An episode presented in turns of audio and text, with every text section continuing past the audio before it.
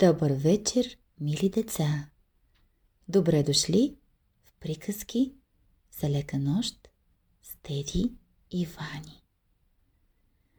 Днес започваме едно прекрасно пътешествие заедно с героите от една любима книга, озаглавена Лешник от рушачката. Сигурна съм, че тя е любима на много деца по света. Започваме с първа глава, която е заглавена Пътни вечер. Един толкова топъл и специален празник. Това е най-специалната вечер през цялата година. Автор на книгата е Ернст Теодор Амадеус Хофман. На 24 декември децата на медицинския съветник Шталбаум не биваше по никой начин да влизат в средната, а още по-малко в съседната гостна стая. Фриц и Мари се бяха свили в един ъгъл на задната стаичка – Вечерният здрач беше настъпил и те доста се страхуваха. Както обикновенно през деня, никой още не беше внесъл лампа в стаичката. Шепнейки с тайнствен глас, Фриц откри на по-малката си сестра, тя беше едва 7 годишна, че още от сутринта в заключените стаи се чува шумолене, тропане и дори леко почукване. А преди малко един дребен, съмнителен човек се бил промъкнал през коридора с голяма котия подмишница. Фриц бил сигурен, че това може да е само кръстникът им Дроселмайер. Мари плесна радостно с малките си ръчички и извика. Какво ли хубаво нещо е приготвил този път за нас кръстникът Дроселмайер? Апелативният съдия Дроселмайер не се отличаваше с особена красота, беше дребен и слаб. Имаше много бръчки по лицето и черен пластир на мястото на дясното око, но нямаше никаква коса, поради което носеше хубава бяла перука от стъкло, много майсторски направена. Но и самият им кръстник беше голям майстор. Разбираше от часовници и дори сам ги правеше. Затова, когато някой от хубавите часовници у Шталбаумови заболееше и не можеше вече да пее, кръстник Троселмайер идваше, сваляше стъклената си перука и жълтото си жакетче, препасваше една синя престилка и почваше да завира остри инструменти в часовника, така, така че от тази гледка малката Мари просто я заболяваше сърцето. Но това не причиняваше никаква вреда на часовника, напротив. Той пак оживяваше и започваше съвсем весело да мърка, да бие и да пее и всички много се радваха. Винаги, когато идваше, кръстникът носеше в джоба си нещо хубаво за децата. Понякога някое човече, което си въртеше очите и смешно се кланяше, понякога някоя котийка, от която изкачаше птиченце или друга играчка – но за коледа той винаги изработваше нещо особено хубаво и майсторско, което му струваше много труд. Ето защо, след като подаръкът беше поднесен, родителите веднага го прибираха. Ах, какво ли хубаво нещо ни е приготвил кръстникът Дроселмайер, извика сега Мари. Фриц беше на мнение, че този път сигурно ще е някоя крепост – в която всевъзможни много хубави войници маршируват нагоре-надолу и правят различни упражнения и тогава идват други войници, които искат да превземат крепостта. Но войниците отвътре започват храбро да стрелят стопове, така че се разнасят страшни гърмежи. Не, не, прекъсна го Мари. Кръстник Тръселмайер ми беше разказал за една хубава градина. Вътре имало голямо езеро, в което плували красиви лебеди с златни гердани на шията и пеели чудно хубави песни. Тогава при езерото идвало едно малко момиченце и започвало да ги храни с сладък марципан. Лебедите не ядат марципан. Прекъсна я рязко фриц, рязко фриц. Освен това, кръстник Дросел Майер може да направи цяла градина. Всъщност, ние не разбираме нищо от неговите играчки, веднага ни ги взимат всичко обратно. Затова предпочитам подаръците от татко и мама. Те остават у нас и може да правим с тях каквото си искаме. И децата се опитаха да научкат какво ли щяха да получат този път. Мари смяташе, че мамзел Трутхен, нейната голяма кукла, много се е променила напоследък, защото всяка минута падаше по-тромаво от всякога на пода и това не се разминаваше без ужасни белези по лицето, а пък за някаква чистота на облеклото не можеше и да се говори. И най-строгите мъмрения не помагаха. Ай, мама се беше усмихнала, когато Мари толкова се беше зарадвала на малкото чедърче на Гретхен. А Фриц уверяваше, че неговата конюшна има нужда от един кафяв кон, пък и войските му останали изобщо без кавалерия. На татко това било много добре известно.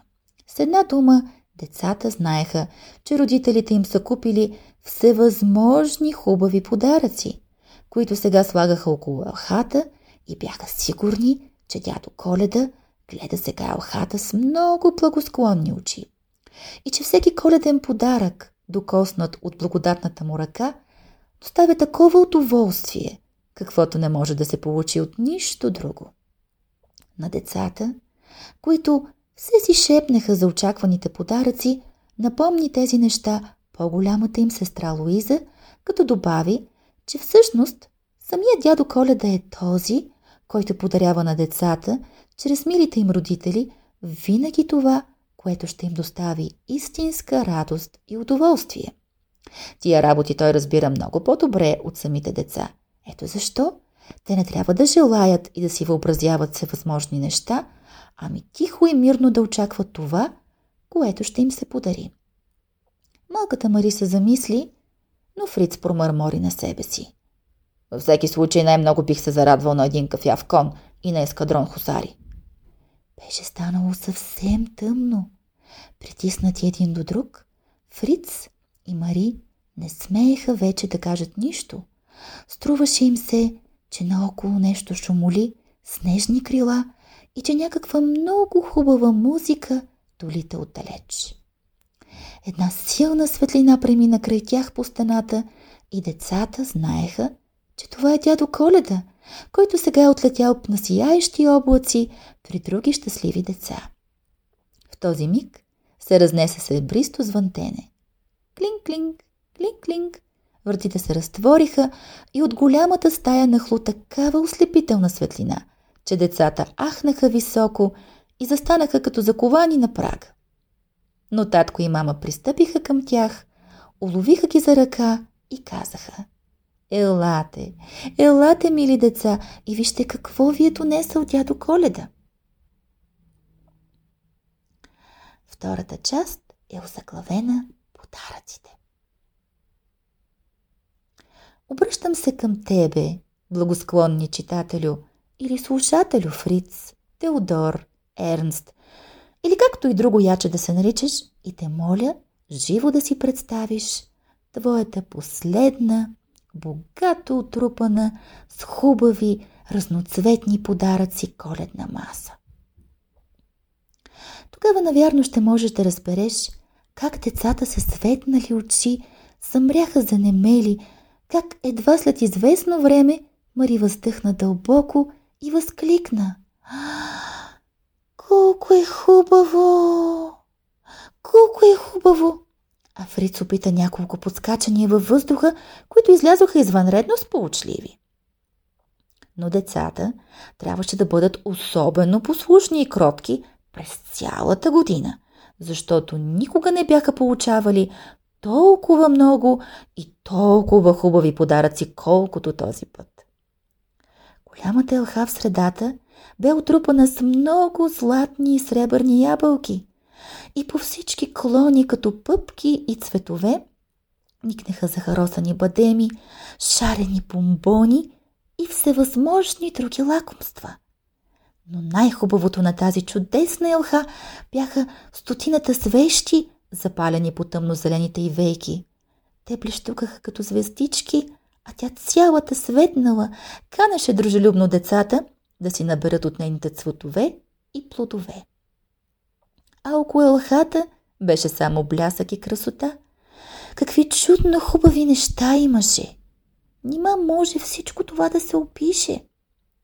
Мариса гледа прелесни кукли, всевъзможни чистички малки сервищета, а най-прелесна сред всичко изглеждаше една купринена рокличка с изящни цветни пандълги. Тя висеше пред очите на Мари, на своята закачалка, така че можеше да се разгледа от всички страни и Мари го стори веднага, като възторжено се провикваше. Хубавата, милата рокличка и аз сигурно аз ще я облека.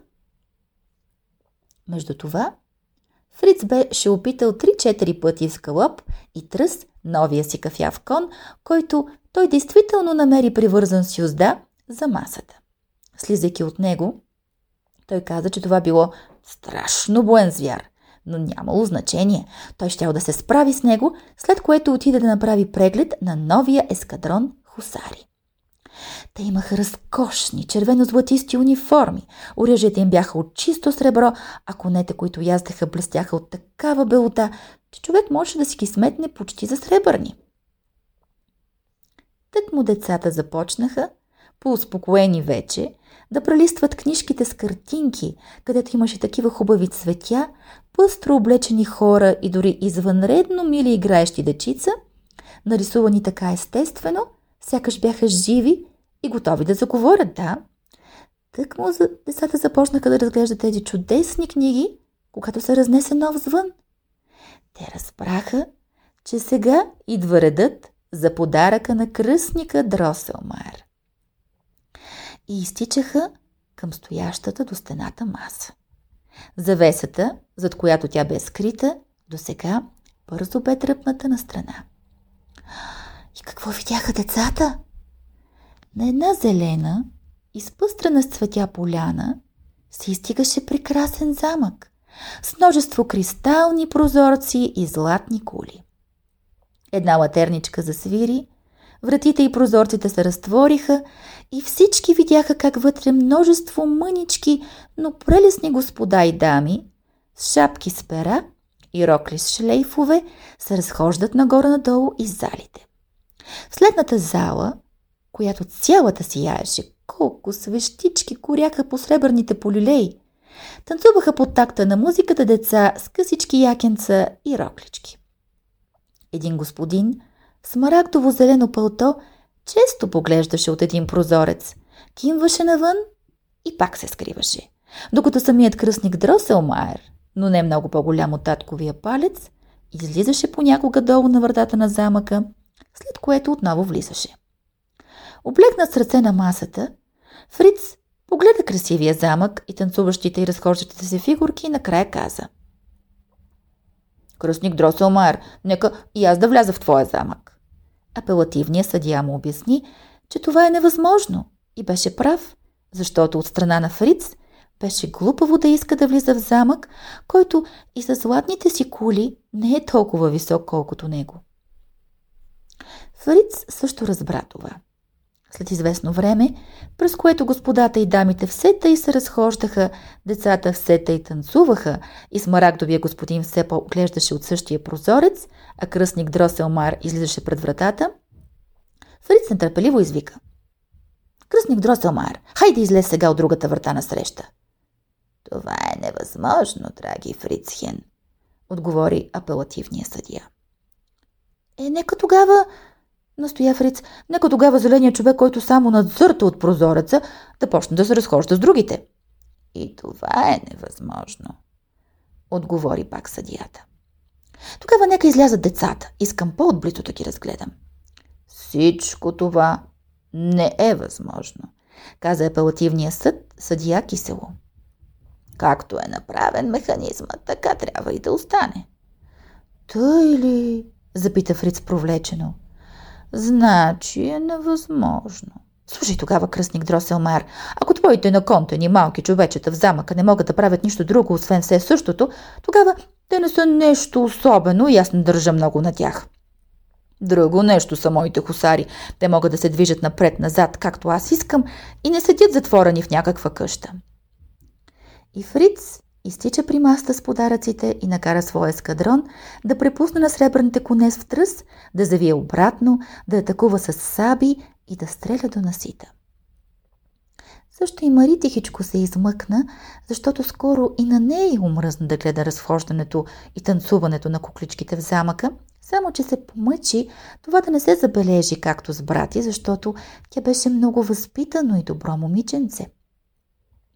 Апелативният съдия се обърна доста нервиран към родителите. Такива изкусни работи не са за още неразумни деца. Аз ще си опаковам замъка. Но тогава майката отиде при замъка и поиска да й бъде показано вътрешното устройство и чудесния много майсторски направен механизъм, който привеждаше в движение малките куклички. Съдията разглоби всичко на части и пак го сглоби. През това време той напълно се възвърна доброто настроение и подари на децата още няколко хубави кафяви мъже и жени с златни лица, ръце и крака. Те бяха от град Торн и миришеха много сладко и приятно на медени питки, което много зарадва Фрици Мари. Сестра им Луиза облече, както пожела майка и хубавата рокля, която й бе подарена, и изглеждаше в нея прекрасно. А Мари, когато трябваше да и тя да облече своята рокличка, пожела още малко да я погледа, което на драго сърце и бе позволено. Лека нощ, мили деца! Скоро очаквайте продължението на специалната приказка Лешник от рушачката.